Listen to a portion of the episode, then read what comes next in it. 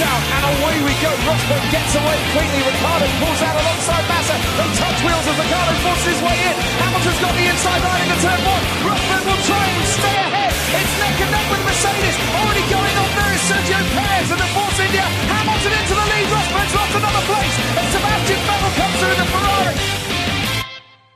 Bonjour à tous et bienvenue pour cette nouvelle émission du SAV de la F1. Un SAV de la F1 euh, fait en plein jour, c'est ça n'arrive pas si souvent que ça, oui. Il est 15h de l'après-midi, mais il faut bien puisque nous allons revenir sur le début du week-end du Grand Prix du Japon. Et ces séances euh, matinales, très matinales même.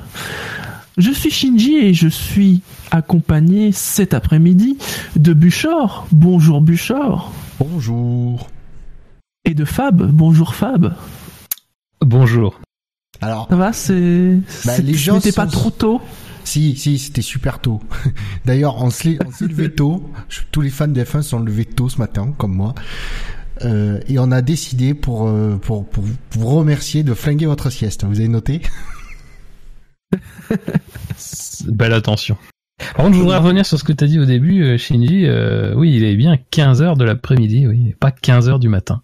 Bah oui. Effectivement. Bah, Eh les oui. gens pourraient confondre. Ouais, oui, c'est vrai, c'est vrai. La différence est ténue. Vous ferez attention. Oui, oui.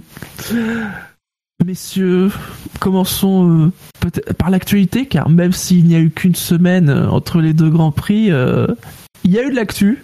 Il y a même eu de l'actu euh, très Toute très chaude. fraîche. Je Toute chaude. Rarement on a eu de la- l'actu aussi, voilà, aussi chaude, aussi fraîche. Tout dépend comment vous les, Ah non, vous l'imaginez. D'habitude, elle tombait après nos euh, le- le- les émissions, les actus. Là, elle est tombée juste avant.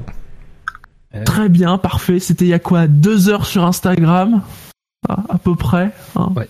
Grand max. Hein. Puisque eh, peut- peut-être même que certains qui nous écoutent en live n'ont même pas encore vu l'actu. C'est Euh, moi, l'ai vu fou. 10 minutes avant l'émission. Hein. puisque c'est officiel. Euh, bien, Jolion Palmer euh, disputera euh, sa dernière course.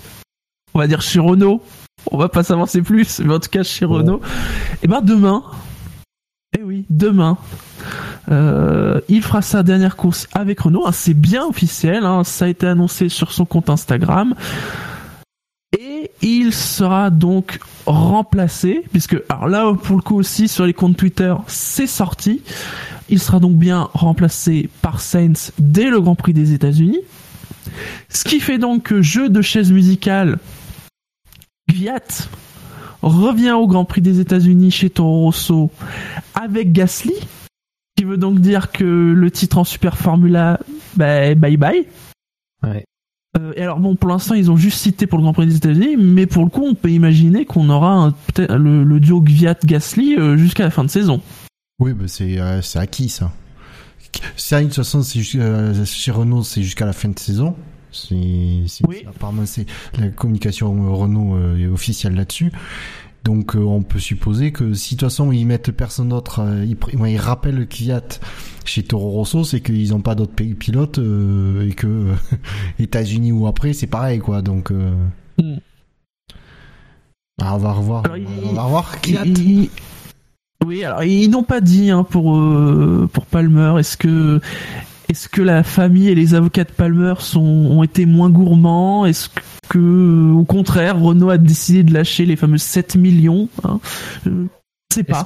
Est-ce que, Euh, Palmer irait pas en super Formula? Pour jouer le titre, pour, jouer- pour boucler la boucle. Pour boucler la boucle. Mais pourquoi pas? Bah, ce qui est vrai que, bon, dans tout ça, euh, le, le vrai truc étonnant finalement, c'est que Palmer, il avait euh, visiblement écarté. euh, alors, soit lui avait écarté toute euh, possibilité de s'en aller, euh, soit Renault avait décidé de pas trop insister euh, à Singapour. Euh, mais voilà, enfin lui, euh, ça, ça, ça, ça, pour le coup, ça tombe vraiment par surprise parce que on s'attendait pas à ce que à ce que Palmer finisse par renoncer à son poste parce que dans son dans ce qu'on sait du contrat, euh, c'était plutôt ça quoi. Fallait vraiment quand même que Palmer euh, euh, lâche la rampe quoi. Et euh, là, c'est vrai que c'est un peu. En plus, ce qu'a ajouté un peu à la, à la surprise, c'est qu'il l'annonce lui-même. Donc, quand on sait le déroulé des événements, maintenant, on peut dire bon, au moins c'est classe. euh, de la part de tout le monde parce que Palmer a pu faire son annonce en premier, donc euh, donc voilà, dire que lui s'en allait. Mais euh, voilà, du coup, c'est vrai que ça a ajouté un petit peu au truc. Quoi. Il l'annonçait comme ça sur Instagram. Ça, donne même l'air d'avoir été décidé de façon assez soudaine. Le fait que ça soit sur Instagram, euh, je veux dire, euh, là en ce moment au Japon, il est, je sais pas, il doit être 21h ou 22h, euh, en plein week-end de Grand Prix. C'est peut-être une décision qui a été prise très très récemment, peut-être il y a quelques heures à peine, quoi. Je sens le truc, la prise de décision. Euh... je rends Je sais tête pas, de sincèrement. Renault, ras-le-bol. euh. Allez, je sors le chéquier, je te fais le chèque. Je pense pas parce que quand tu vois, enfin, tout est tombé très vite après. Euh, Oui. Ça s'est fait dans une séquence de 15-20 minutes. Euh, les communiqués étaient prêts, ils sont tombés les uns après les autres. Bon, à mon avis, surtout, je pense que on a dû lui dire à Palmer, bon bah, tu choisis quand euh, dans, dans, samedi à partir de la fin des qualifs, tu choisis quand et puis on fera en fonction. Mais euh, On fera en fonction. Mm. Alors sur le chat, hein, il y, a des- il y a des réactions. Il y a Wiko qui dit c'est dommage. Bon, on ne va pas dire qu'il était bon pilote, mais au moins il était sympa. Puis il faisait de la peine à voir puisqu'il s'en rendait compte. Genre une interview jeu d'un youtubeur où Palmer disait laconique que c'était bien le premier prix qu'il gagnait depuis son arrivée en F1. Après, attention, hein, il y a toujours, bon, on ne sait pas, mais euh, comment ça va se passer Il y a toujours la piste Williams. oh, ouais, Ouais. piste noire. hein, c'est pas quand le même. favori, on est d'accord. c'est pas le favori du tout. Ouais, ouais, non, là Williams, ça, ça serait fort. hein. Ça serait On fort même. jamais à l'abri d'une surprise. Piste noire, euh... verglacée. Hein. Oui, oui, là il y a des. Non, mais bon, euh, on va pas euh, non plus euh, jouer les hypocrites euh, ici. euh, Je pense que c'est sans doute depuis qu'il est en F1 le pilote, euh, enfin depuis deux ans, le pilote qui s'en prend quasiment le plus chez nous, parfois gratuitement. Euh, C'était un peu le nouveau Maldonado.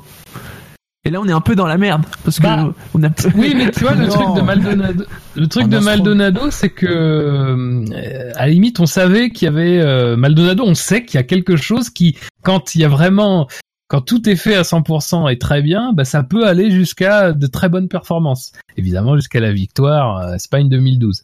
Euh, Palmer, le problème, c'est que je pense que c'est le cas inverse, c'est-à-dire que c'est pas non plus quelqu'un qui fait énormément d'erreurs.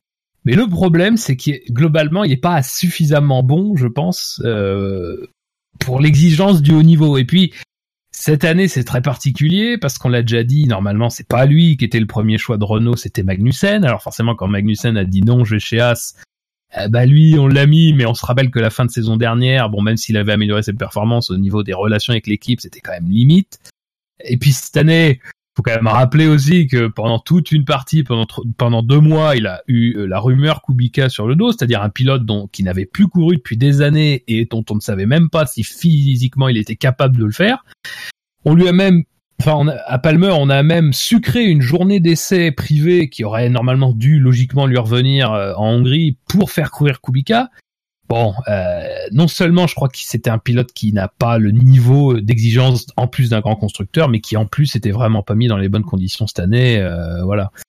J'aurais trouvé que j'aurais, trouvé que c'était un, beau pied de nez de finir la saison complètement avec Renault. Euh, si, en- bien sûr, encore une fois, comme on le pressent, il en a, il en avait le, la responsabilité, la possibilité. Voilà. Bon, bah, ça sera pas le cas. Sincèrement, je sais pas si c'est bien ou mal pour lui, euh, mais bon, enfin, ça va quand même être difficile de, de faire une carrière en F1 après ça, quoi. Je, sans trop m'avancer. euh, Donc en tout cas, si vous êtes fan de Palmer, bah euh, profitez du Grand Prix du Japon. Ouais. Voilà. en espérant qu'on le voie, ce qui est encore un autre problème. Mais bon. Bon, l'avantage, c'est que je pense qu'on va pas froisser grand monde. Parce que je pense que des fans de Palmer, il doit y en avoir des masses. Les Anglais. Il doit quand même y avoir des gens qui l'apprécient. Il faut pas. Voilà. Ah, mais après, on dit pas que euh, on le trouve, que on le trouvait bête ou méchant, hein, euh, Palmer. Loin de là, c'est qu'il a jamais brillé sur la piste. Non, non, non. ouais, ouais. Que ça faisait une belle ambulance sur laquelle tirer, mais. Il, il Heureusement, est il plus reste- antipathique. hein. Pardon? Je dis, il y a plus antipathique Oui, que lui, c'est sûr. Oui, oui, oui, oui. Non, et puis de toute façon, pour, euh, pour se moquer, on, aura- on a toujours Lance Stroll parmi nous. Ah, Lance Stroll, quand même, euh, il progresse. Ouais, c'est ça qui. Oui, c'est vrai. C'est vrai, non, faut le dire, il progresse. Il y a... c'est, c'est plus comme en début de saison. Enfin. Continuons, continuons euh, chez les, les jaunes, même s'ils sont sans doute avec un peu de bleu l'an prochain. Euh, c'est un prolongement de, de l'affaire Butkowski, euh, tout simplement pour dire que voilà Renault qui qui a dit hein, ils sont pas en F1 pour se faire des amis. Hein. Et en effet, en effet, euh, ils ont bien officialisé donc que Mersin Butkowski euh, allait les rejoindre. Alors apparemment, pour calmer un peu les autres équipes, il viendra pas au mois de janvier, il viendra au mois d'avril. Oui. Attends, parce que ça, moi j'ai lu que c'était une proposition que Renault allait mettre sur la table. C'est-à-dire que c'est pas Oui, encore voilà. acté. Oui. Pour calmer Je- ces petits- les, les petits copains. Oui. Ouais. Mais disons Moi, lui, à je vois en revanche, que ça oui. entre- Je, je pas trop la différence qu'ils viennent en janvier ou en avril, malgré ce que dit Renault. Parce qu'ils font genre, oui, on, on l'amène au mois d'avril, parce que vous comprenez, comme ce sera un peu plus tard. euh, oui, mais de toute façon, euh, il- enfin, s'il a un effet sur la voiture de 2018, ça sera pas dès le début de saison. Donc de toute façon, Non, puis, enfin, sincèrement, je trouve que c'est, je trouve que c'est bizarre leur com là, parce que genre ouais, on n'est pas là pour se faire des amis et tout. Puis bon, on va quand même, pro- on va quand même Oui, doubler la période de, de, de, de congés forcés. Bon, enfin, ils arrêtent. C'est bon. C'est- De toute façon, ils sont déjà en contact avec lui, ça, très sincèrement, euh, sans doute par des moyens détournés. Donc, je crois que Oui. Qui viennent effectivement en avril ou en janvier à l'usine, c'est pas grave tant que le, tant que c'est tant que ces doc- enfin que ces idées, que ces documents euh, font le Ouais. voyage. euh, sa boîte mail, par contre, sera activée dès le mois de janvier, voire même avant. Marcin.butkowski à yahoo.fr. Euh, Ah non, c'est Non, pas bon mais parce que bon, les codes enfin, Yahoo sont piratés. ouais, oui, c'est vrai, faut faire attention. Ah non, il aura une adresse en Renault. Un at Renault.com, un truc comme ça. non, le truc discret, il a une, une adresse en Dacia en attendant. Et c'est vrai, Quentin qui dit sur le chat, bah c'est pas pour rien que Renault dit travailler, comme par hasard, sur le bouton magique. Ah bah ils en auront deux même l'année prochaine. Non mais oui. bon, je non mais en tout cas je pense que c'est il y avait pas grand suspense là-dessus. Euh, après bon ils veulent faire un- absolument un geste parce qu'effectivement les autres doivent se sentir un petit peu couillonnés mais bon couillonnés parce qu'ils l'ont loupé. Oui. Ah, sur le chat, on nous propose végétaline.renault.fr. Oui, pourquoi Oui, peu- c'est c'est une idée à proposer. Mais voilà, bon après on a, je pense qu'on a déjà tout dit quoi sur euh, ce cas-là. euh, et Alors, j'ajouterais quand même une petite inconséquence de la part des, ins- des instances de la discipline euh, à ne pas protéger mieux que ça le- les oui, les contrats. le ouais. savoir de, de personnes qui sont aussi haut placées. Et alors, les, les, les équipes, en tout cas celles qui sont pas contentes, vont en parler euh, lors de la prochaine réunion du groupe stratégique, ça sera le 7 novembre. Mais euh, il y a eu un article justement qui en date d'hier. euh, eh bien, le, le groupe stratégique se pose des questions et se pose même des questions sur son avenir et sur son intérêt, puisque il faut rappeler donc le groupe stratégique. Ouais. Alors, non, voilà. Le groupe stratégique, on va dire qu'il y a trois parties. Un tiers, c'est la FOM. Donc Liberty Media, Chess Carré, tout ce que vous voulez. Un tiers, la FIA. Et un tiers, les équipes. C'est-à-dire, mais pas toutes, les équipes dites, entre guillemets, historiques. Mercedes, Ferrari, Red Bull, McLaren et Williams. Et euh, Force India qui est là, qui, parce que c'est, ils sont les meilleurs des autres. En tout cas, de ceux des, des- qui ne sont pas des cinq. Et euh, depuis euh, quelques temps déjà, maintenant, on a invité les autres équipes à observer les réunions, mais euh, sans pouvoir y voter. Et donc, bah, ils se disent, euh, finalement, à quoi ça sert de faire un groupe stratégique si on réunit déjà toutes les équipes, sachant que dans la commission F1, qui est le le- l'échelon après, il y a déjà toutes les équipes, il y a la FIA, il y a la FOM, il y a même aussi les promoteurs de courses. Euh, et donc, est-ce qu'il ne se crée pas finalement un doublon inutile Et donc, finalement, l'intérêt même du groupe stratégique euh, bah, n'aurait plus vraiment lieu d'être à partir du moment où il y a toutes les équipes. Quoi. Mais c'était quelque chose qui était déjà, euh, oui, les, en tout cas les directs, les écuries se posaient déjà la question euh, il y a un an ou deux, et euh, on sentait que c'était pas euh, si la suppression du groupe stratégique, c'était pas quelque chose qui les, auquel ils s'accrochaient, euh, contrairement à, d'autres choses, mais là, euh, Voilà. Donc ça me surprend pas que re- ça revienne sur la table. euh, et puis en plus, j'ai envie de dire, ça leur fait peut-être des réunions supplémentaires euh, dans, la- dans leurs agendas qui doivent déjà être bien chargés. Donc euh, Je sais pas. c'est, c'est, enfin, c'est vrai que faut rappeler que le groupe stratégique, ça avait quand même surtout une visée de proposition. Euh, et effectivement, le vrai échelon important du, du processus, c'est la commission F1. Et c'est vrai que la commission F1, bah t'as quand même les motoristes aussi, le manufacturier, des sponsors, tout ça, tout ça, des promoteurs, tu l'as dit. Euh, après, je, enfin, je sais pas. Moi, je pense que le processus, même si on en a dit beaucoup et beaucoup en mal, parce que c'est vrai que ça remet quand même au niveau des équipes la décision entre euh, bah, les six plus grosses équipes et que mine de rien, ça, ça a pu poser problème sur certains dossiers. Après, c'est quand même aussi un outil intéressant parce que ça permet de formaliser des propositions, c'est-à-dire que ça n'arrive pas non plus de nulle part, que c'est des choses qui ont déjà pu être débat- débattues. Là, en plus, si on y rajoute les autres équipes, même si certes, dans les faits, elles n'ont pas de pouvoir, bah, leur présence suffit quand même à, à un petit peu, euh, au moins influencer, en tout cas avoir un, droit de regard sur ce qui va se dire, ce qui était quand même une revendication qu'ils avaient. Euh, moi, ce que je me dis, c'est quand tu as quelque chose comme ça, une instance comme ça qui est mise en place, alors certes, évidemment, ça limite les discussions à trois, euh, trois parties qui sont les équipes, la FI à la FOM, mais j'ai pas ce qu'envie de dire, au moins ça, ça, ça contient un petit peu le cercle des discussions euh, dans un cadre formel, parce que là maintenant euh, tout va jouer euh, un peu en dehors de la commission F1, parce que ça m'étonnerait que ce soit au moment des sessions de la commission F1, quand tu auras tous, toutes ces personnes qui seront réunies à ce moment-là, que tu vas pouvoir débattre sereinement. Je pense que le groupe stratégique a au moins cet avantage-là, c'est qu'il permet quand même de se recentrer sur des choses entre gens qui vont être impliqués à un certain niveau dans l'action de tous les jours, quoi. Euh, bon, le supprimer, moi je sais pas si c'est la bonne idée ou alors faudrait revoir le mode de fonctionnement, mais alors ça créerait, je pense, des sous-commissions dans la commission F1 parce que D'ailleurs, il existe déjà des, sous-commissions euh, d'un certain nombre de choses. On se souvient qu'il y a des commissions au spectacle, des commissions de trucs comme ça. Euh, donc voilà, je veux dire, est-ce que c'est vraiment une bonne idée de faire ça ou de maintenir le système en place? Il a ses défauts, hein, ça c'est clair. Mais bon, euh, si euh, l'impulsion que donne Liberty Media à la F1 euh, change un petit peu de tout ça, euh, ce sera peut-être euh, le groupe stratégique va peut-être se fondre dans ce mouvement. Il n'y aura pas besoin non plus de d'être aussi radical, quoi. après, je suis d'accord. Ah, Effectivement, ça, ça faisait un niveau de, de discussion euh, intéressant.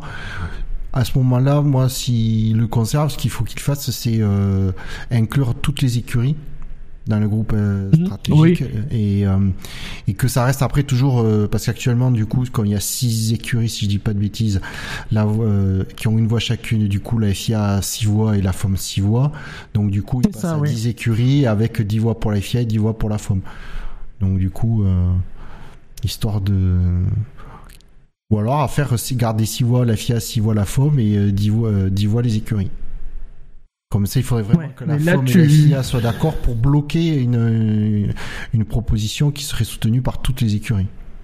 Sachant que, notamment dans l'article, il le disait, euh, de plus en plus souvent, Liberty Media s'aligne sur la FIA, ce qui n'était pas forcément le cas à l'époque de Bernie. Non, Bernie, il avait plutôt tendance à s'aligner sur les écuries. Hmm, oui. D'ailleurs, je pense que c'est pour ça- c'est comme ça que les, euh, le coup des, euh, des qualifications euh, qu'on a eu là, les, les trucs en 2000, euh, 2016. Pendant le. Grand Prix, je sais plus quoi, par élimination, là, c'était, c'est parce que Bernie s'est aligné sur, avec les écuries, hein, Oui. Après, c'est vrai que moi, je crois. ça intervient dans effectivement dans un contexte qui fait que les écuries ont visiblement moins la main. Euh, Mm. donc c'est pas Oui. non plus étonnant que ce genre de choses ça sorte quand euh, on se on se dit que parce que ce qui était beaucoup reproché au groupe stratégique c'est qu'effectivement tu étais entre euh, grandes écuries écuries argentées souvent euh, donc qui étaient euh, en position de force quoi qu'il arrive et tout c'est vrai que là, si la FOM n'est plus aussi euh, proche des écuries, euh, et ça peut se comprendre encore une fois, la FOM aujourd'hui, elle est moins dans une visée euh, de, de, lutte contre la FIA ou contre quoi que ce soit, que dans une visée d'expansion de la F1. Et mine de rien, si tu peux pas t'étendre et, et si tu peux pas faire grandir la Formule 1 sans les écuries, tu peux pas non plus le faire sans être, sans être bien avec celui qui fait les règlements. Euh, donc euh, voilà, il y a, y a, aussi de ce côté-là quelque chose de d'intéressant quoi. On sent qu'il y a quand même un changement de philosophie et du coup on se pose des questions. Alors est-ce que on se le pose juste comme ça pour faire pression ou quoi que ce soit, ou vraiment parce qu'on n'en veut plus de ce groupe stratégique? Peut-être que effectivement il y en a certains dans les grosses équipes qui se rendent compte qu'ils perdent un levier là. Euh, et que du coup bah bon autant autant le supprimer parce que sinon il y a des risques que ça que ça se passe mal. Faut voir ça aussi quoi il est évident que, que l'apport de Liberty change totalement la donne. C'est pas quelque chose qu'on a vu beaucoup parce qu'on s'est concentré énormément sur les à côté, sur euh, enfin le, paraître, l'apparence et tout. Mais il y a des débats de fond qui doivent avoir lieu à partir de, enfin qui doivent déjà être en cours et qui doivent avoir lieu pour l'avenir. Et peut-être que c'est déjà des pions qui se mettent en place à ce niveau-là, quoi.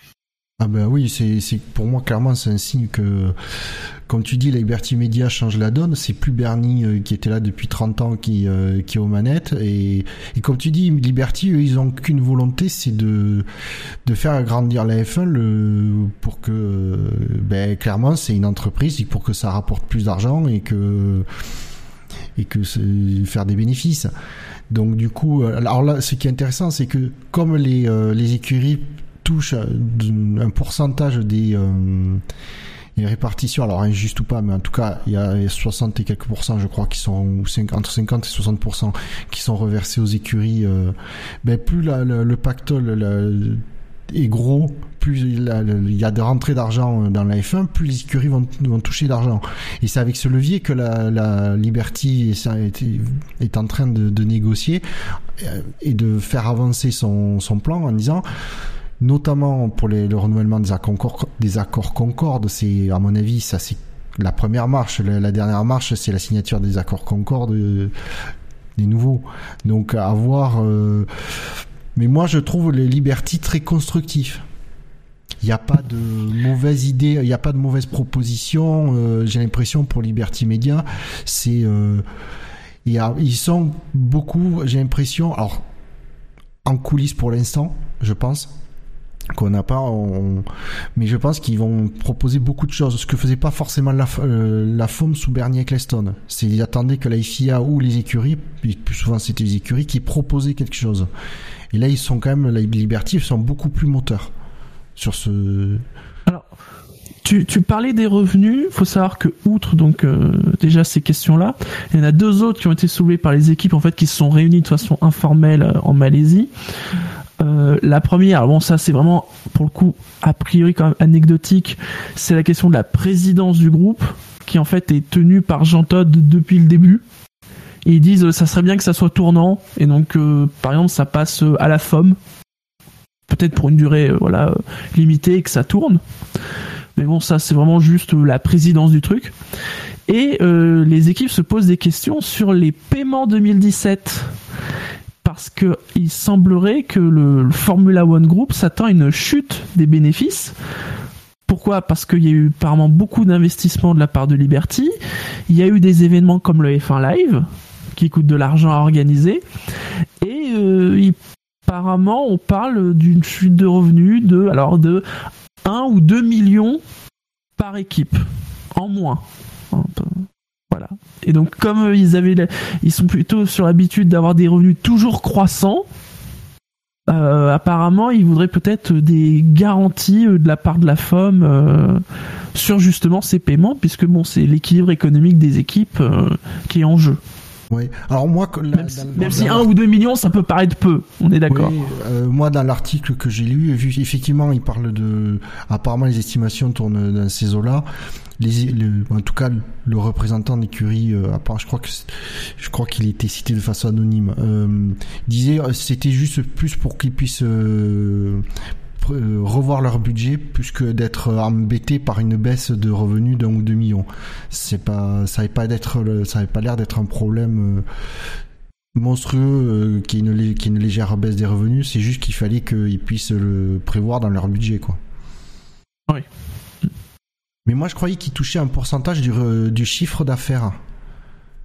Ça, euh, je saurais te répondre. Moi, je, oui, je crois qu'il y a quelque chose. Moi, c'est il me semble que c'est un pourcentage du chiffre d'affaires. Donc, si Liberty dépense plus pour faire les événements comme à Londres, tout ça, ça fait, euh, c'est déduit de leur, de leur part. Je sais plus, mais je crois que oui, il y a une. Euh, je sais plus exactement quel pourcentage de quoi, mais oui, il y a quelque chose comme ça. ouais. Je me demande si c'est quand même pas sur les bénéfices plutôt. Hein. Je suis en train de réfléchir là. Ben, on avait, euh, il je sais plus, puisqu'on savait, on sait que le, le chiffre d'affaires de la. Moi, dans l'article F1, que j'ai vu, il parle bien de, il parle bien de chute des bénéfices et donc chute du revenu euh, léger pour les équipes. Voilà. Ça serait Ah, bien, ouais, en effet, peut-être sur les bénéfices. Ah, Après, c'est peut-être des calculs de primes euh, de- aux écuries historiques qui sont euh, qui sont calculés sur les bénéfices et pas les, les, les redistributions en fonction des classements au championnat. Je sais pas. Il y a peut-être des calculs Oui. qui sont euh, parce que moi j'avais vu les, les, chi- les chiffres. On parle de je sais plus, c'est donc du coup autour des 60%, euh, 50-60% du chiffre d'affaires. Moi j'avais vu parce que le chiffre d'affaires, je crois qu'il est d'un peu plus de 2 milliards. Et ça m'étonnerait que ce soit les bénéfices qui soient d'un peu plus de 2 milliards. Ouais, c'est- oui. Hmm. En tout cas, oui, c'est des, des interrogations. euh, C'est pas, c'est pas, il y a, a pas péril en la demeure au niveau du, des revenus de la F1. C'est juste que voilà, euh, bah, ça n'augmente. A priori, ça n'augmentera pas l'an prochain. Voilà. Après, c'est Liberty, c'est une entreprise. Et apparemment, ils savent euh, faire le calcul, ce qui va être dur peut-être au début aux écuries à, le- à- à avaler la pilule, mais c'est de dire on investit maintenant, donc on dépasse, on dépense Oui. plus maintenant pour gagner plus derrière après. Et d'ailleurs, sinon, euh, là encore, ça concerne Liberty Media et ses plans. Euh, une actu, alors qui finalement ne, nous concerne pas vraiment, à moins que vous nous regardez, nous, vous nous écoutiez des États-Unis. Euh, mais euh, la chaîne NBC, qui diffusait la F1 depuis, alors si je ne trompe pas, 2013, euh, va abandonner la diffusion euh, après 2017, donc après la fin de la saison. Bon, alors pour les fans américains, en tout cas euh, des États-Unis euh, de F1, ils pourront toujours regarder à partir de l'an prochain euh, sur ESPN, donc ABC et tout ça, la F1. Mais ce qui est intéressant, c'est les raisons de l'abandon. Alors c'est pas tant visiblement une question de, de coût, hein. surtout que visiblement euh, le groupe NBC ne payait que 2,5 millions d'euros pour diffuser la F1, ce qui laisse rêveur. Ce qui fait baver euh, Canal+, tu veux dire Oui, ah oui, alors je crois que c'est voilà Greg Maté, le PDG de Liberty Media, avait qualifié de paix de popcorn la somme d'argent payée par Ah. NBC. non, surtout ce qui motive NBC, c'est euh, alors si je reprends euh, le communiqué. euh, dans ce cas, alors nous choisissons de ne pas être partie d'un nouvel accord dans lequel, et c'est là où c'est extrêmement intéressant, le détenteur des droits commerciaux est en concurrence avec nous et nos partenaires de distribution.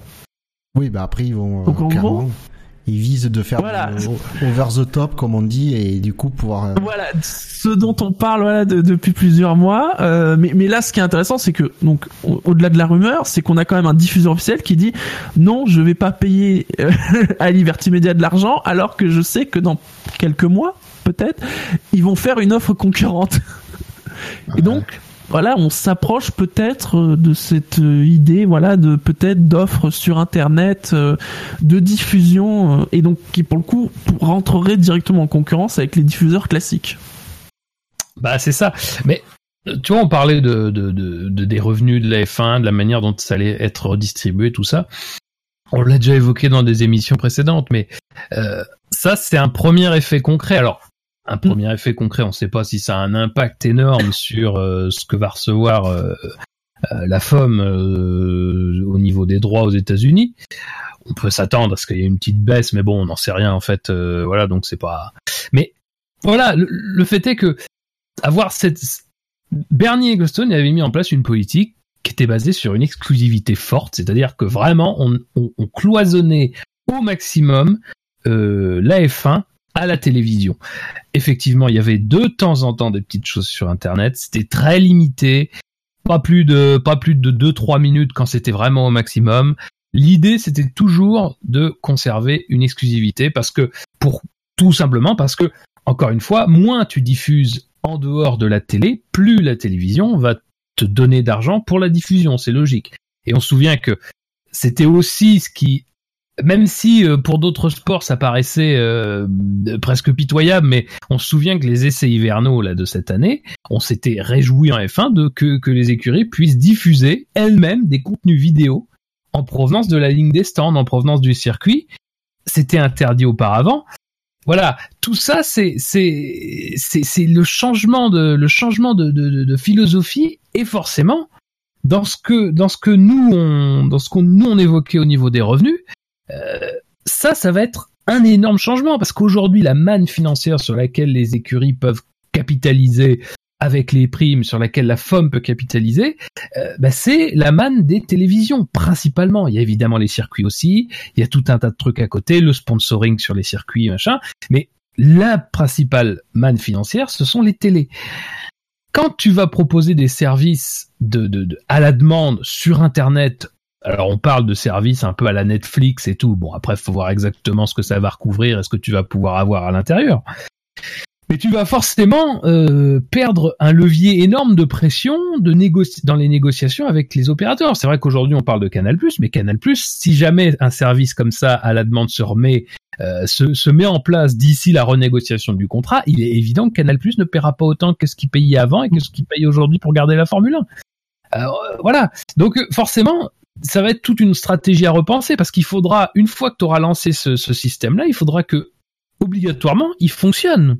Et que tu donnes les moyens pour qu'il fonctionne. Parce que ça va être, ça va devenir aussi une partie importante de tes recettes et mécaniquement les recettes de la télévision vont baisser. Et, et bon, c'est vrai que NBC, ESPN, voilà, bon, c'est pas, nous ça nous touche pas directement, mais c'est un premier signe, c'est-à-dire que on le sait qu'ils travaillent dessus, on sait pas exactement à quelle échéance, il y aura certainement un frein parce que il y aura certainement un frein euh, parce que ben voilà encore une fois on a des accords qui sont mis en place actuellement euh, voilà et peut-être que vraiment le truc prendra son plein potentiel euh, qu'à partir de, de, 2020 ou de 2021 comme euh, enfin voilà ça va être vraiment un tournant de la Formule 1 à ce moment-là mais voilà, on voit que des choses se font. Il y a eu l'histoire aussi du, du, du, Grand Prix qui avait été offert à la diffusion, qui est sans doute ouais, sur YouTube, ouais. sans doute à la fois pour marquer le coup du 19e et dernier Grand Prix de Malaisie, mais aussi très certainement pour voir un petit peu comment le public répond à ça, quelle, quelle a été quelle, quelle aura été l'audience de ce truc-là, combien de vues ça aura fait, et voilà. Il y aura sans doute une analyse aussi de, des chiffres qui sont tombés. Donc euh, c'est pas grand chose à notre euh, échelle, mais c'est énorme déjà, je, je trouve. Euh, Est-ce que ça devrait être quelque chose euh, d'indépendant, un peu comme les ligues euh, américaines ont leur propre site euh, de diffusion? Est-ce que ça passera genre sur avec un méga contrat Là, je vois que sur le chat, on cite Amazon, on cite Netflix. imaginez genre Amazon sauf la F1 pour 2 milliards, mais genre monde, mais par contre un contrat monde. Euh, même s'il y aura sans doute des et on l'a je vois que ça a été aussi cité sur le chat des géoblocages bien évidemment en fonction des contrats nationaux. Donc euh, il n'est pas impossible que ça soit lancé dans certains pays hein, et pas d'autres alors je, je, réponds à un célèbre inconnu hein, qui demande le Grand Prix de Malaisie était sur YouTube. Il se pose la question. Attention, ce n'était pas le Grand Prix de Malaisie de cette année. Oui, C'était euh, un ancien Grand Prix de Malaisie. Ils avaient même fait un, un sondage parce que les, les, gens avaient le choix sur le Grand Prix de Malaisie qu'ils souhaitaient revoir. Donc il y a eu un vote, ce qui permet, comme tu l'as dit, de faire un, de voir un peu le, le succès de la chose ou pas. Et les gens ont choisi le Grand Prix de Malaisie 2001 et donc il était disponible en intégralité, alors dans sa version euh, anglaise je crois, pour le, sous-titrage, enfin pour les commentaires, mais en entier. Voilà. Parce que c'est vrai qu'il y a euh, bon, forcément, euh, quand on parle d'NBC, tout ça, on parle forcément de, de, la diffusion de la F1 en direct, mais je pense que là où la Formule 1 va sans doute tenter d'accélérer, euh, ou Liberty va tenter d'accélérer au plus rapidement possible, et sans que ça ait un impact trop important sur les contrats de diffusion de télévisés, c'est sur les archives. Les archives, on sait très bien que les archives de la Formule 1 sont immenses. Je veux dire, enfin, je pense que je, pense qu'à à part sur Sky Sports F1, euh, il n'y a pas d'autre endroit où on diffuse euh, des anciennes courses. Hein. Et ça, ça, je pense que avec toute la nostalgie de la Formule 1, et ça couvrirait quand même une longue période, parce que bon, évidemment, on parle pas de toute la Formule 1, attention, parce que il faudrait revenir sans doute juste au début des années 80 quand euh, véritablement ce qui aujourd'hui la FOM avait pris le, le, pouvoir sur les droits commerciaux. Mais il y aurait quand même des années 80 aux années euh, actuelles une réserve, une manne financière à se faire avec euh, un, service qui te proposerait des, juste d'avoir accès aux archives des courses et tout, un certain nombre de choses qui est énorme. Alors après c'est un travail gigantesque parce qu'encore une fois, on sait que la Formule 1, elle est filmée en permanence avec des angles de caméra que euh, je pense il faudrait euh, je sais pas des centaines d'années pour que tout le monde voit exactement tout ce qui a été filmé lors d'une course lors d'un week-end de Formule 1 tellement à chaque fois qu'on voit quelque chose de nouveau on découvre des archives euh, qui, qui sont particulièrement étonnantes. Mais ça pour le coup ça serait vraiment un marché sur lequel se mettre assez rapidement avec euh, avec la possibilité de faire fructifier ça et, je pense que le Grand Prix de Malaisie euh, diffusé celui de 2001 était effectivement plutôt dans cette veine là quoi. Ils, ont fait d'une pierre deux coups. Après moi je vois plus la la forme justement je reviens sur le le truc je vois pas forcément la forme euh, mettre à disposition elle-même. Je pense qu'ils vont plus passer par un, un intermédiaire comme Amazon ou Netflix déjà parce que parce que ce sont des bah, ça dépend. Il faut déjà que, il faut que ça les intéresse aussi. Il faut que ça les intéresse, mais euh, il y a peut-être moyen de les intéresser parce que ça pourrait être une exclusivité et au, au début dans plusieurs pays et euh, dans le sens où il y aurait pas de chaîne télé qui ferait concurrence. Euh, et après, ce qui ils maîtrisent extrêmement bien le, géoblo le, le géoblocage c'est quelque chose qui fait partie de leur euh, système de, diffusion. Après, la question que je me pose, c'est euh, Netflix, par exemple, je les ai jamais entendus faire du live. J'ai pas connaissance qu'ils aient diffusé des trucs en live. Amazon, je sais pas. Mais voilà, c'est plus des, euh, plateformes de, de, de vidéo à la demande que de, diffusion en direct. Donc, je sais pas si les plateformes sont adaptées. Par contre, je vois mal Liberty investir dans une plateforme qui serait l'équivalent de Netflix, mais uniquement consacré à la F1. Ça me paraît, euh, ça paraît un, énorme investissement euh, avec pas une garantie de, de, retour dessus. C'est ça qui, c'est pour ça que je les vois plus essayer de négocier un contrat euh, avec un, un, de ces géants de la diffusion de la vidéo à la demande mais euh, ça, comme je dis, après, c'est pas du tout des spécialistes du live et, euh, après, il y a les questions des langues à gérer, euh, etc. Alors, à noter, c'est Mario sur le chat qui nous dit, euh, qui nous donne l'exemple de la NBA. Euh, il y a un NBA League Pass proposé par la NBA elle-même, mais ça n'a pas empêché les droits TV qui ont été renégociés à 2,1 milliards, j'imagine, de dollars. Euh, donc on pourrait bien avoir un F1 League Pass et en plus les chaînes de TV qui diffusent aussi. C'est pas forcément incompatible. Ouais, mais attention, la grosse différence entre F1 et ces sports-là, c'est que le basket, t'as des centaines de matchs par saison. Oui. du basket c'est c'est enfin basket football tout ça euh, on peut pas comparer à la F1 c'est 20 événements dans une année. Attention hein, même, en couplant avec la F2 et la F3 bon c'est pas voilà. Après oui il y a cette possibilité là mais ça n'a ça n'aura évidemment pas le, le prestige euh, non. Et l'attrait quoi. Très bien, messieurs. Une dernière actu, alors on reste dans la technologie, mais là on, on s'occupe euh, de la santé des pilotes, puisque l'AF1 prévoit d'introduire l'an prochain, alors il y a le halo, ok, mais il y aura aussi probablement des gants biométriques ont été testés euh, visiblement euh, en Hongrie. Euh, alors c'est chez Mercedes, Ferrari et Red Bull. En fait, ils ont testé plusieurs configurations pour la puce en fait à mettre dans le dans le gant pour savoir lequel bah, gêne le moins le, le pilote. Hein.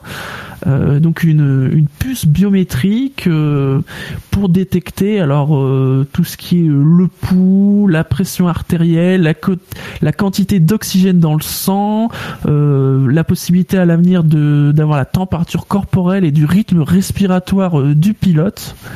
Donc un système de surveillance de la santé du pilote, notamment en cas d'accident. Euh, et donc apparemment c'est quelque chose qui pourrait euh, voilà arriver euh, bah, dès 2018. Ça c'est une bonne chose. C'est une excellente mm. chose. notamment si ça permet de d'avoir les const- ce qu'on appelle les constantes d'un d'un pilote dès qu'il a de suivre les constantes dès qu'il a un crash. Dans l'article que j'ai vu, il mentionnait euh, la personne qui s'occupe de ça euh, côté FIA euh, mentionnait le le crash de Sainz en c'était où déjà? Qui s'est En, en Russie les- de en 2015. Russie, voilà. Euh, quand Mm. il était complètement dans les euh, dans les tech pro, donc les commissaires n'avaient ne pouvaient pas voir le le pilote et ils ont mis du temps à dégager les tech pro. Si sur les constantes ils voient tout de suite que le pilote euh, il y a un problème, euh, là tu te poses pas de questions, tu arrives avec euh, avec la dépanneuse, tu et tu sors tout de suite la voiture.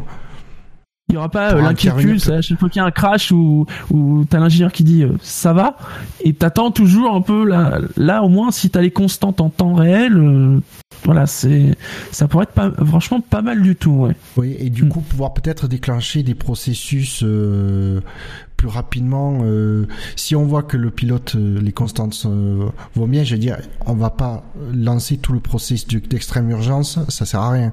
Par contre, si on voit que ces constantes sont, voilà, Voilà. on peut dire euh, tout de suite, mais par exemple tout de suite, on voit que les constantes sont mauvaises, tu peux déjà dire au pilote d'hélico, fais chauffer les moteurs. Oui, même si je pense qu'ils doivent être peut-être euh, en train de chauffer en permanence, mais bon, bref, voir mettre des, comme tu dis, cibler euh, les choses, ou peut-être même se dire, euh, on passe pas par le centre euh, médical du circuit, on va tout de suite amener à l'hôpital à côté. Il y a peut-être, euh, voilà, il y a des choses qui peuvent être améliorées. C'est, c'est pas intrusif et euh, ça peut apporter que des que de qu'améliorer la, sécurité des pilotes en cas de de- d'accident. Donc euh, c'est toujours bon. Voilà messieurs, sur l'actualité, nous allons passer à ce week-end de Grand Prix. Je vois sur le chat, il y a un célèbre inconnu qui demande est-ce que ça permettra de savoir si les pilotes mentent à la radio? C'est vrai que ça pourrait être pas mal. Et il y a Quentin qui dit ça coûte cher une puce comme ça. Si oui, il va y avoir une interdiction de jeter les gants. C'est pas faux. Oui, On va faire vrai. gaffe à ces gants.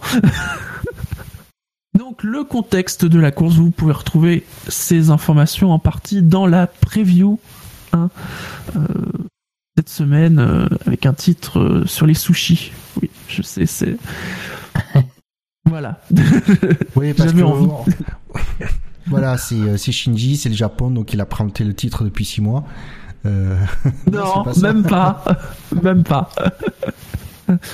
Les pilotes feront ce dimanche 53 tours du Suzuka Sakito hein, ou Suzuka Circuit.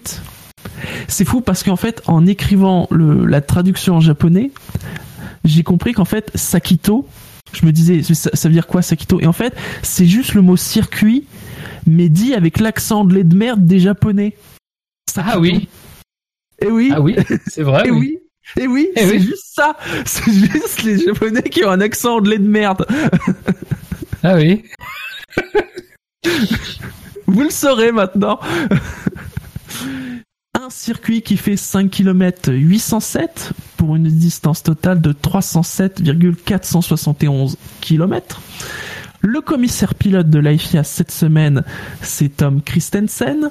Une seule zone DRS à Suzuka sur la ligne de départ-arrivée avec une détection avant le virage 16, hein, c'est-à-dire avant la, dernière chicane.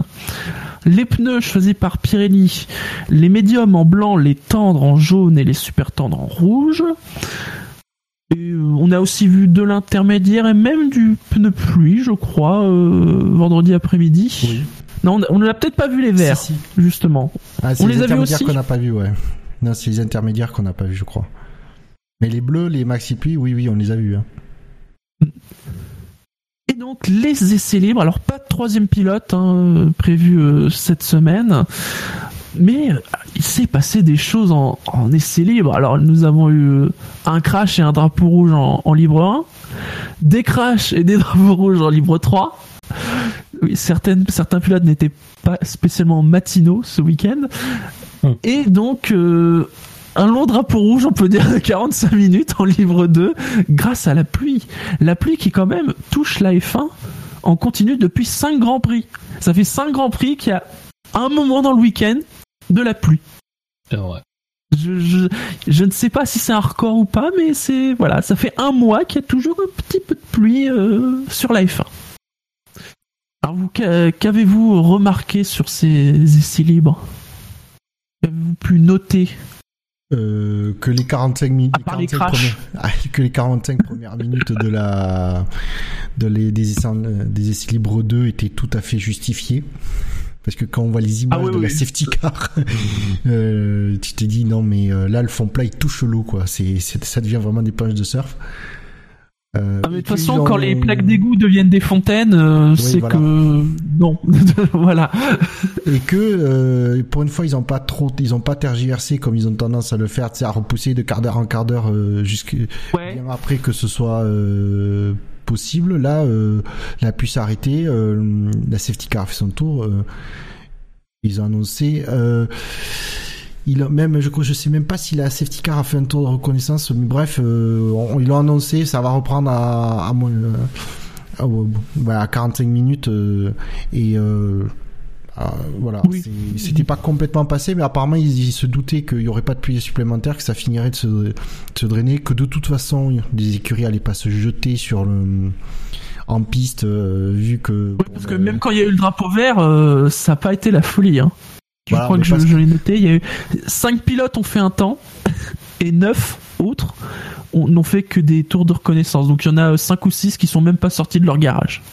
Bah oui, parce que le, il y avait un petit doute subsisté, savoir si la pluie viendra en qualif, mais c'était vraiment pas sûr du tout. Mais, Et, euh, ouais.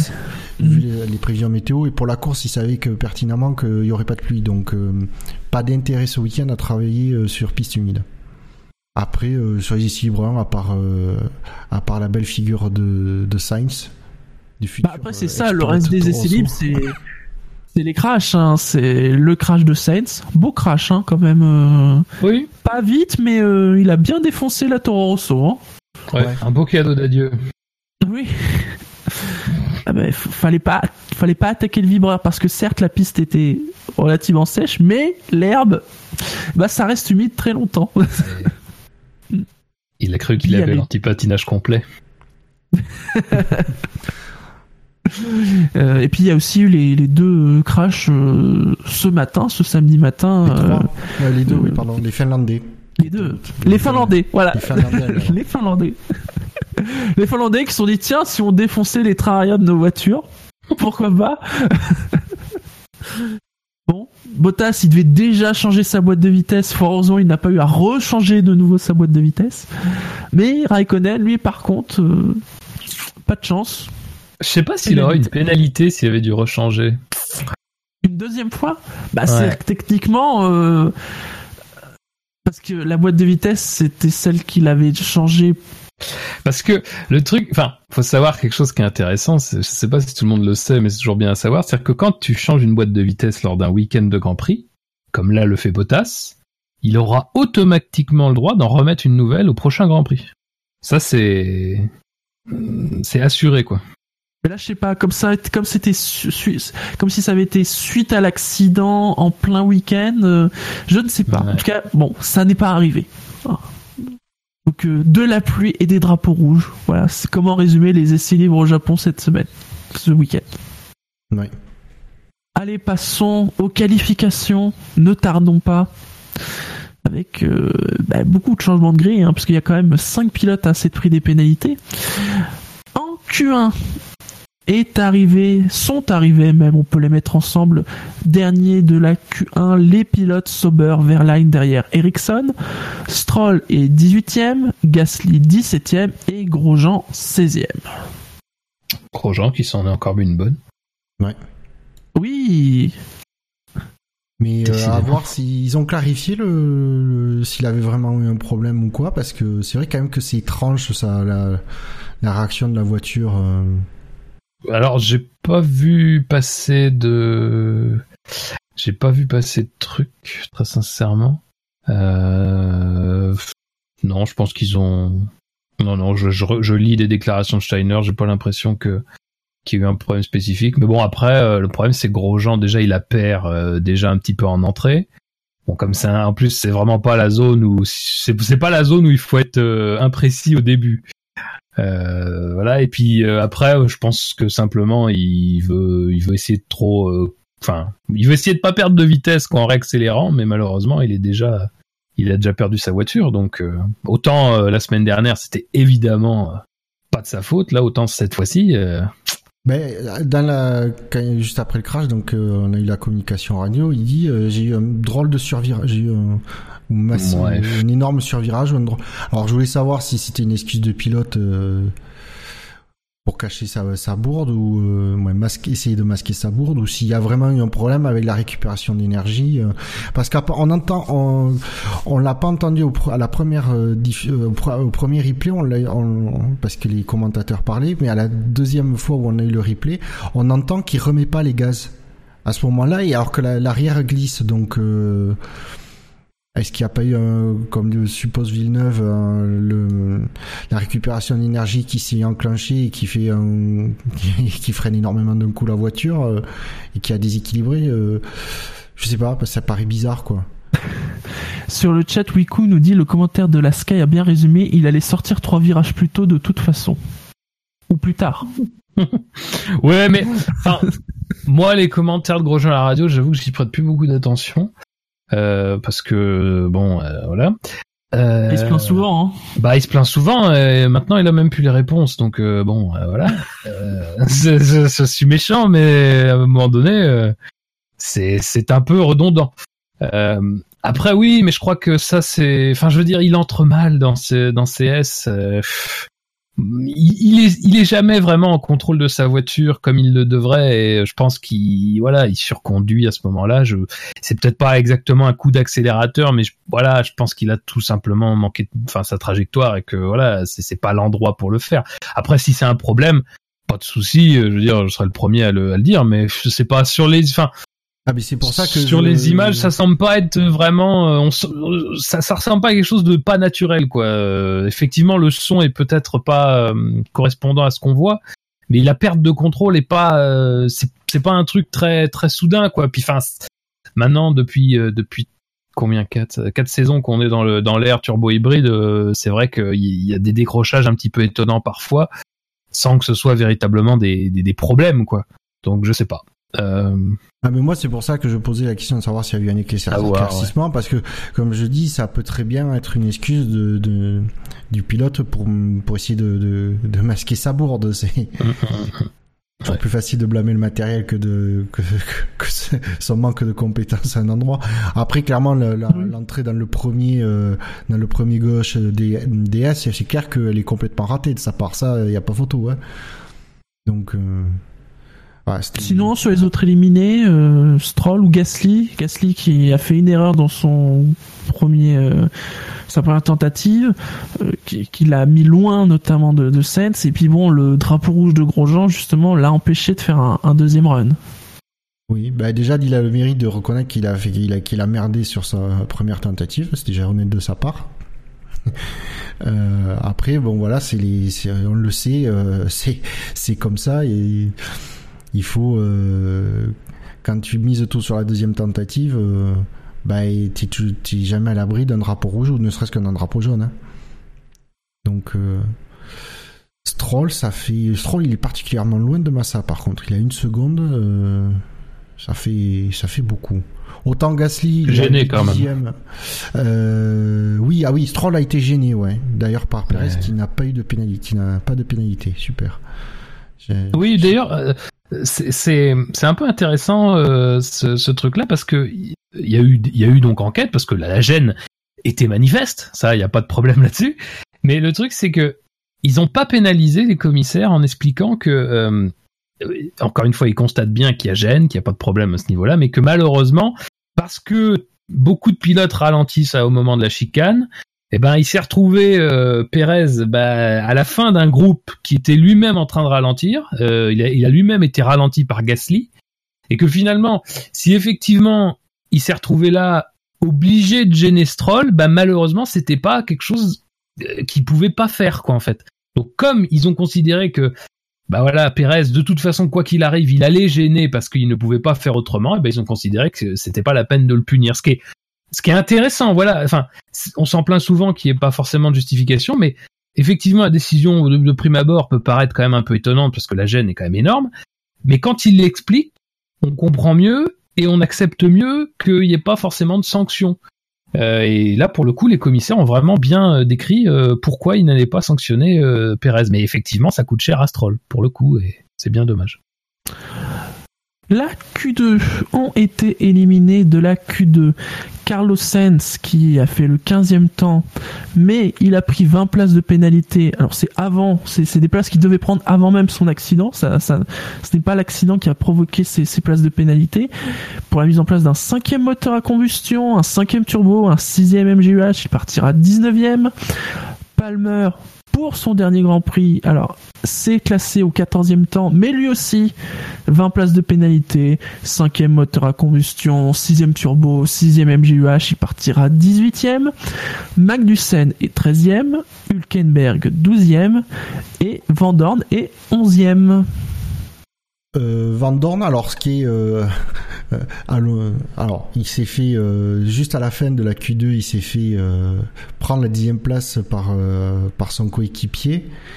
D'un rien. Euh, ouais, ce qui est étonnant que de par un chose, ce qui est étonnant qu'on s'est dit que McLaren l'envoie en piste. Et finalement, Van Dorn, lui, était très content d'être 11e, parce qu'il dit de toute façon, avec les pénalités d'Alonso, je récupérerai la dixième place, mais par contre, je pars avec le train de pneus que je veux. Il dit, du coup, je suis Oui. en position idéale. Donc, ça veut dire quand même qu'il sous-entend, qu'il savait que euh, aller être plus de, de dixième en Q3, c'est, ce serait difficile, ce serait difficile, voire impossible. Euh, donc, du coup, lui, pour lui, c'est tout bénef. Et alors qu'on aurait pu croire que il il en voudrait un peu que l'écurie, finalement non, ça l'arrange. Tant mieux. Oui. Les Renault pas très en forme, Hülkenberg 12, euh, Palmer 14, euh, avec euh, même pas de Mm. dixième d'écart. Mine de rien, euh, ouais, non, c'est pas un circuit adapté au Renault. Bon, en tout cas, alors c'est, il sera plus sur le sur le rythme en course, mais ça va être compliqué de dépasser.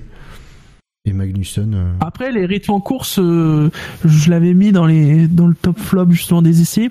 C'est compliqué de savoir quelle est la valeur réelle des puisque des longs relais, ils ont pu en faire peut-être en libre 3. Euh... Enfin, les essais, ils, ils ont perdu quand même énormément de temps euh, en Ouais, essais ouais. libres au niveau. Donc, euh, qui sait, il y aura peut-être des surprises dimanche. Et les conditions sont plus chaudes demain, quoi, on le sait déjà. En plus. donc, euh, Mm. Enfin, après, ça n'empêche pas, effectivement, comme a pu le faire Red Bull euh, tout le long du week-end, de privilégier le réglage course. Et peut-être que c'est ce qu'a fait Renault en sachant que, en sachant ce serait difficile face au moteur euh, Mercedes sur ce tracé. Parce qu'il faut, se souvenir aussi que les, écuries Mercedes, alors je sais pas exactement euh, pour Force India et Williams, mais il est fort possible qu'elles utilisent réellement l'évolution moteur, la dernière version, et donc bon, qui est quand même un, un gain de puissance. Et bon, à Suzuka, ça aide quand même beaucoup, quoi. Non, sinon, euh, Magnussen, 13ème.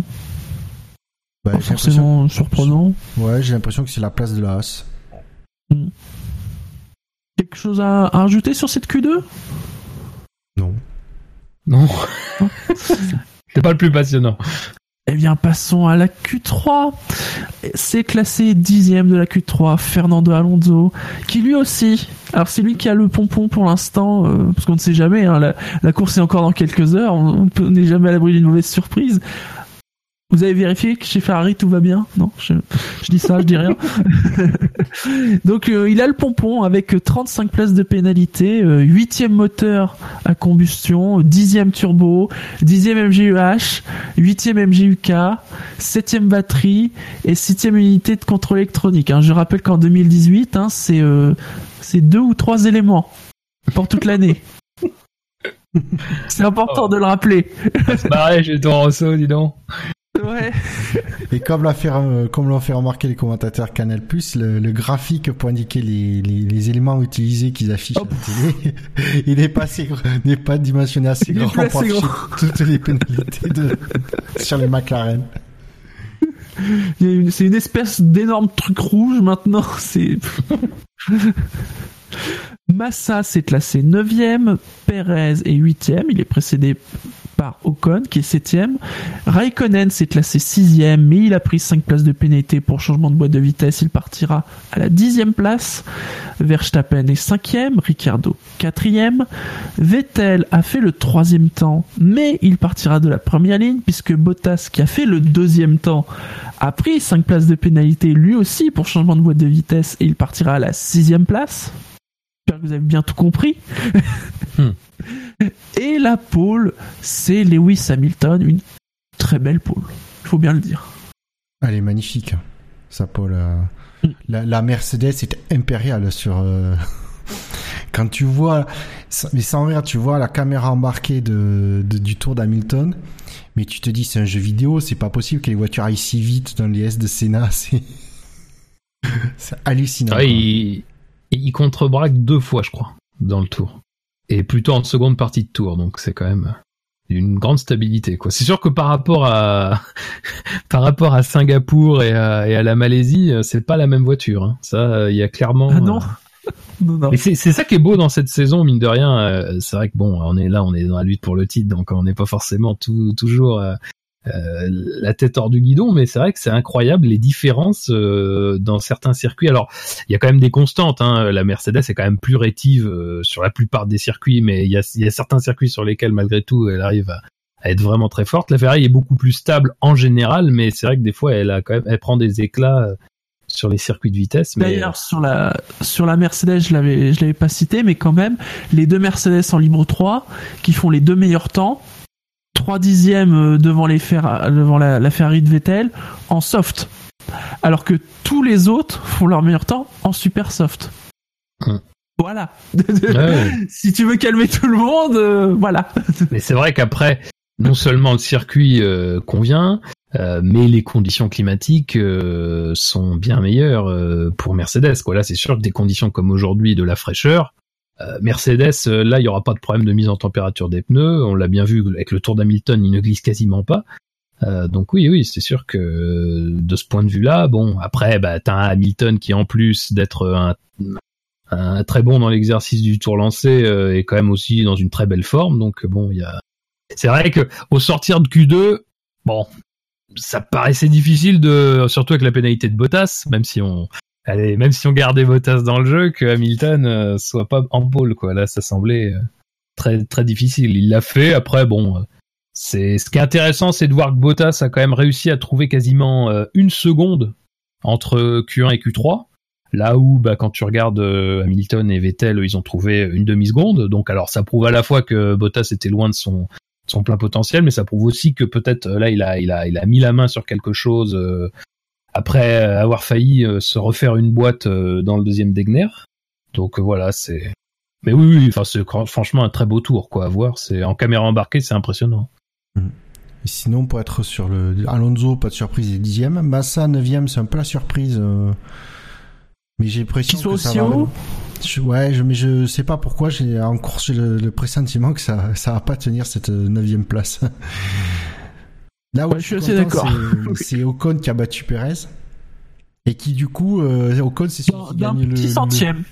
Ouais. Mais, non, d'un, d'un dixième. D'un Oui, un dixième, pardon. Oui. Ouais, s'il te plaît. enfin, défends tes, le, ton compatriote normand. Mais non, mais je pensais un dixième, et c'est juste que j'ai dit. Enfin voilà. Mais du coup, Ocon, il gagne euh, au, au jeu des pénalités, c'est lui qui gagne, euh, il gagne une place de plus que par rapport à Perez. Oui. Mais surtout, Euh, oui, ça. Ocon, il va partir 5 C'est ça. Cinq, ouais. parce que c'est Raikkonen qui a le premier, euh, auquel on applique en premier la pénalité. Si ça avait été Bottas, Oui. euh, il aurait gagné, que Ocon aurait pas, serait parti sixième. Attends, quoique, euh, non, 5 places. Euh, non, c'est c'est le contraire. C'est le contraire. j'ai dit une bêtise. Alors là, moi, je préfère laisser aux autres la responsabilité d'établir une grille Oui. avec tout ça. Pour préserver mon cerveau, je arrête de réfléchir. Ah, il part, voilà. il part Ouais, ouais, cinquième, c'est ce qu'on me voilà. dit, ça va Tu très fais- bien. Tu fais comme tout le monde, tu lis le truc de la FIA, tu réfléchis pas. Là, attends, Ah ils ouais, ont non, mais publié là- la, la grille officielle de la FIA ou pas encore? C'est que la provisoire. Euh, je sais pas, ils ont mis du temps.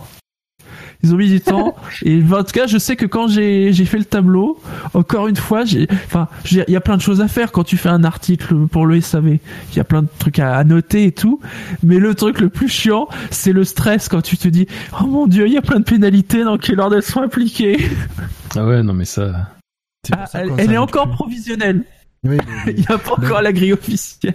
mais de toute façon, elle est là, l'officielle, elle est, elle n'est, elle n'est dit- publiée que, que peu avant la course chaque fois de, de mémoire. C'est rare. Oui, c'est ça. Ocon, Ocon 5, Bottas 6, Perez 7. Ouais. Et donc, euh, c'est bien ça euh, pour Ocon. J'espère qu'il demain il fera quelque chose de bien. Bon, Raikkonen, lui. euh, Euh, très très décevant là pour le coup. Quand il a fait 6, ouais. j'ai fait. Après, J'ai fait. Oh putain, il a même. euh, C'est 6, mais sans la pénalité.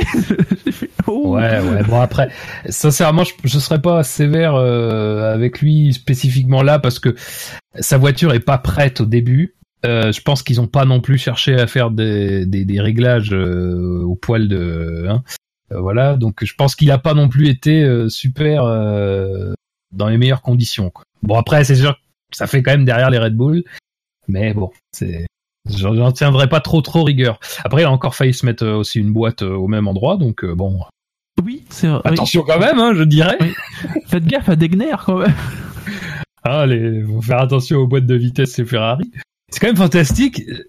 Ça aussi, ce matin, quand je regarde l'accident de Raikkonen, je me dis, c'est pas possible, ça, sa boîte a tenu et celle de sa, boîte, sa boîte a pas tenu et celle de Vettel l'autre jour a tenu, c'est quand même fantastique. c'est fou. Euh, mais bon.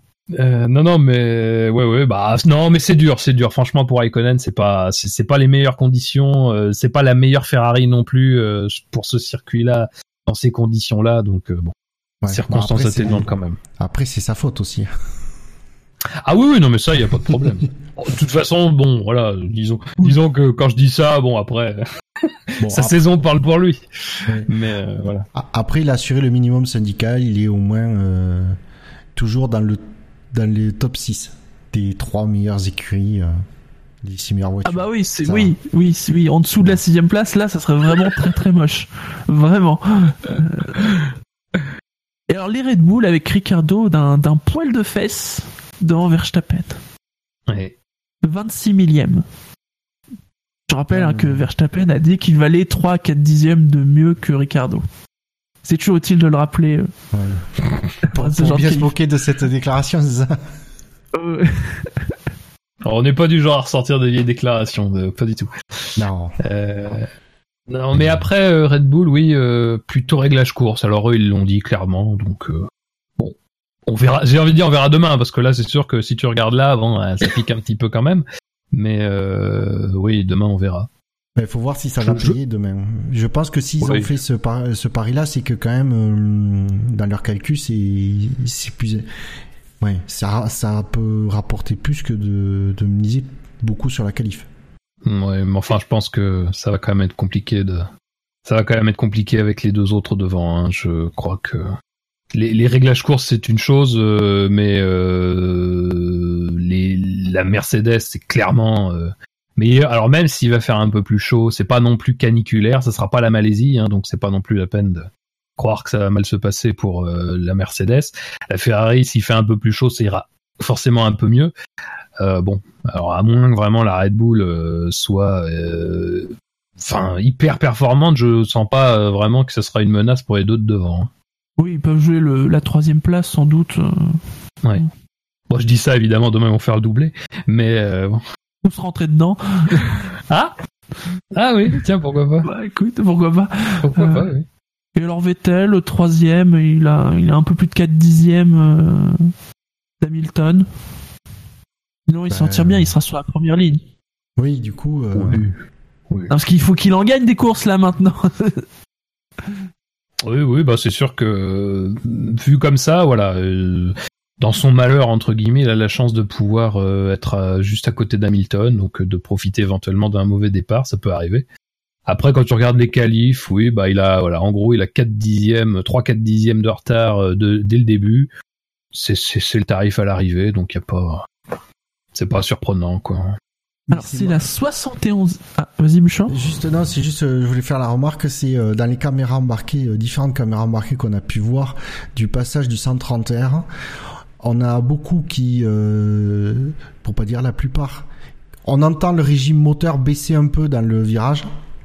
Le fait de prendre le virage fait que le, le, le, le- le régime moteur baisse un peu, euh, sauf la Mercedes, où j'ai remarqué au bruit, le régime reste constant. Donc il perd pas de vitesse dans le 130 Ah oui, quand R même. euh, avec la Mercedes. Ah ouais. Ouais, j'ai trouvé ça euh, très étrange. Parce que bon, ça se prend à fond, de mais euh, ouais, oui. Le, le 131 se prend à fond, mais c'est quand même un beau virage. Hein. Faut, faut bien tourner. Hein. Ah oui. Ah, plus avec- ouvert qu'avant. Ouais, mais ça fait un moment qu'ils le prennent à fond. Euh, il le disait, Canal+, il disait, à l'époque, euh, il y a quelques années, euh, Red Bull, ils pouvaient, le- ils étaient les seuls, ils pouvaient le prendre euh, avec le DRS ouvert. Le 131, à fond. voilà. C'est donc la 71e pole position de Lewis Hamilton, la 85e pour le constructeur Mercedes, la 168e pour le moteur Mercedes, à une moyenne de 239,412 km/h. C'est élevé. 239 de moyenne pour un tour. Quand tu passes à C'est tous les... vachement élevé. Ouais, quand tu passes à tous les virages qu'il y a, ça fait beaucoup. Oui, oui, voilà. Je, je sais pas, pour trouver un comparatif, alors après, faut- par exemple en Belgique, la moyenne était à combien? Bon, elle a été à 245, c'est la Belgique, on est d'accord. À Monza, euh, 218. Et euh, Bah oui, il pleuvait. il pleuvait, ouais, je me, je me doutais bien. Et alors, pour un cas aussi comme Bon, l'Azerbaïdjan. c'est pas mal, hein, 218 sous la pluie. Oui, oui, 218 sous la flotte. Ça va, c'est... Ça se. Oui, c'est... ah non, l'Azerbaïdjan, c'était 214. Enfin, une belle moyenne. Très très Oui. belle moyenne. Alors, messieurs, les pronostics. Quel sera, selon vous, le podium de ce Grand Prix? Allez, pour faire... Euh... euh, ah, je sais pas. De toute façon... Euh... À moins qu'il s'accroche, de toute façon, ça va se jouer, la première place va se jouer entre Hamilton et Vettel. Pour faire râler Fab, je vais dire Vettel, Hamilton. Euh... et parce que j'y crois, les Ocon en troisième place. Ça, c'est... C'est couillu. Euh... Non, je- je- Je sais rien. Oh, Hamilton Vettel, je dirais, oui. Ah, et puis après. Allez, Verstappen sur la lancée de la Malaisie. Ouais, je dirais Hamilton, Vettel et ouais, pourquoi pas Ricardo. En fait, euh, ça, ne, ça ne bouge pas. Très bien, messieurs, on arrive à la fin de l'émission. Les rappels réseaux habituels. Le SAV de la F1 c'est sur iTunes, sur Pod Radio, sur Podloot, sur Facebook, sur Twitter, sur YouTube, sur Stand F1, sur Actu F1, sur Steam, où il y a notre championnat. Où on ne Oui. fait absolument pas le forcing à faire la promo de ce championnat. Non, pas du Pas tout. du tout. Non, non. Absolument pas. C'est diffusé. c'est- alors, Vous le trouvez Si ça vous intéresse, je, je fais pas de forcing, je le mentionne juste comme ça en passant. Normalement, il y a Spider qui diffuse les, les courses de son point de vue. Euh, c'est toujours intéressant. Mm. euh. Bah écoutez, si vous aimez voir des safety cars, Oui. Et si vous voulez Ah. voir des mecs qui savent absolument pas conduire sur safety car, mais non, mais c'est pas qu'on sait pas conduire, mais tu te rends pas compte comment c'est mal foutu. C'est vrai. Mais je veux pas. Il Je, y a des moments où t'accélères et te dit, je veux pas disent entendre vos t'accélères, excuses bidons. t'acc- T'accélères un tout petit peu et te dit, ouais, réduis ton delta. Ouais, euh, sauf que pour réduire ton delta, faut quasiment piler. Enfin, ah là là, c'est Venez nombreux, en tout cas, si vous avez envie. On accueille tout le monde. tout à fait. On accueille encore du monde. Il reste quatre courses. hein, on en est qu'au début. Et puis, si vous voulez vous amuser, tout simplement. Oui. Ah, Spider a édité le classement. Ah bah oui, bah, c'est c'est Nicole devant Jacqueline et Spider, hein, forcément. Eh oui. Mais je vois dans le classement que Bernd Melander n'a plus ses points. Parce que Bernd Melander c'est avait honte. 8 points après, le- après la C'est première honte. course. Alors qu'il a mené la moitié de la course. Ah oui, mais on ne marque pas des points pour avoir, gagné- pour avoir mené la course. On n'est pas en NASCAR, Buchor. C'est dommage. Messieurs, live C'est sur dommage. Internet. Sur savf1.fr. Parce que le SAV de la F1, c'est...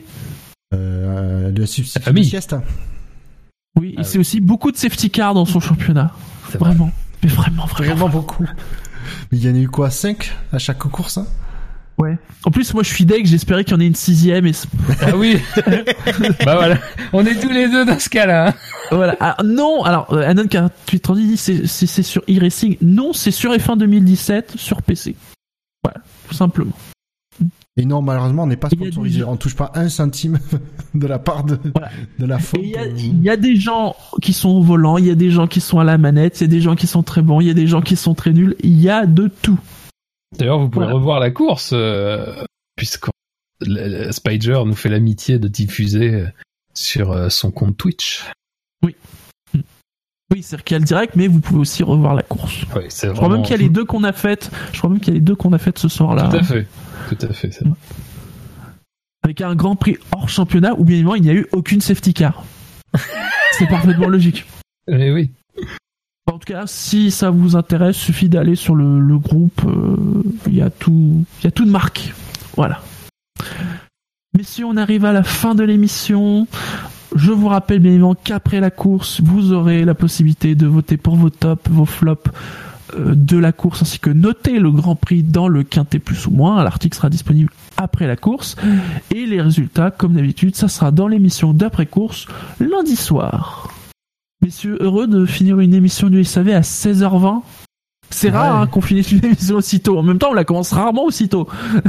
Bah oui, bah de toute façon, euh, il fallait, il fallait parce que sinon les gens ils pourront, ceux qui peuvent pas nous écouter en direct, après ils peuvent pas, ils auraient pas accès au podcast quoi.